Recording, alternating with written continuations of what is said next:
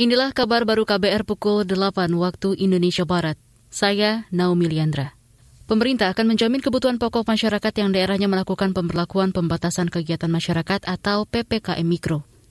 Ketua Komite Penanganan COVID-19 dan Pemulihan Ekonomi Nasional Airlangga Hartarto mengatakan, bantuan dari pemerintah berupa masker dan beras. Dan tentunya kita juga harus melakukan strategi memaksimalkan testing, tracing, treatment, kemudian isolasi pasien positif, kemudian membatasi mobilitas masyarakat, dan juga kebutuhan pokok disediakan. Jadi khusus dalam PPKM yang disiapkan adalah masker dan beras. Beras sebesar 20 kilo dan ini dibagikan di daerah-daerah yang merah.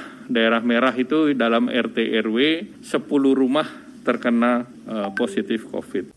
Ketua Komite Penanganan COVID-19 Nasional Airlangga Hartarto menambahkan, selain pemberlakuan PPKM di Jawa Bali, pembagian 35 juta masker juga menjadi hal penting dalam upaya pencegahan penularan COVID-19. Pemerintah sebelumnya memperpanjang pembatasan kegiatan masyarakat atau PPKM skala mikro di tingkat desa dan RT dari 23 Februari hingga 8 Maret mendatang. Saudara, Lembaga Pemantau Ekonomi Core memperkirakan pertumbuhan ekonomi masih minus pada kuartal pertama tahun ini.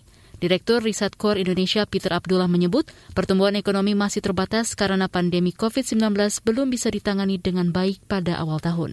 Selain itu, pemerintah juga masih menerapkan pemberlakuan pembatasan kegiatan masyarakat atau PPKM berskala mikro yang mengurangi mobilitas masyarakat. Saya masih sangat meyakini bahwasanya triwulan 1 kita masih akan negatif. Karena triwulan 1 ini kita masih mengalami pandemi dan kita melakukan PPKM. Dan ketika kita melakukan itu, maka aktivitas sosial ekonomi itu akan terbatasi. Ya. Konsumsi belum akan naik pada level normal. Karena kontribusi dari konsumsi dan investasi itu demikian besar terhadap pertumbuhan ekonomi kita, maka sangat sulit kita mengharapkan pada triwulan 1 ini kita bisa tumbuh positif. Direktur Riset Core Indonesia Peter Abdullah menambahkan, basis perhitungan pertumbuhan ekonomi di kuartal 1 2021 akan semakin berat, karena jika dibandingkan dengan kuartal 1 2020, masih tumbuh positif sebesar 2,97%. Kita beralih ke berita selanjutnya.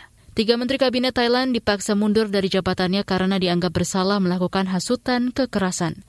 Mengutip Associated Press, pengadilan pidana di Bangkok, Thailand pada Rabu lalu menyatakan 3 menteri itu terbukti terlibat dalam hasutan yang dianggap sebagai salah satu penyebab terjadinya aksi kekerasan pada 2013 dan 2014 lalu.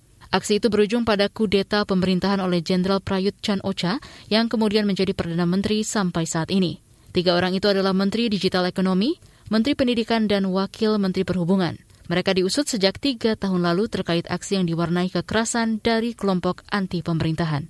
Meski 3 menteri itu bisa mengajukan banding, namun aturan memaksa mereka harus mundur dari jabatan. Demikian kabar baru KBR, saya Naomi Liandra.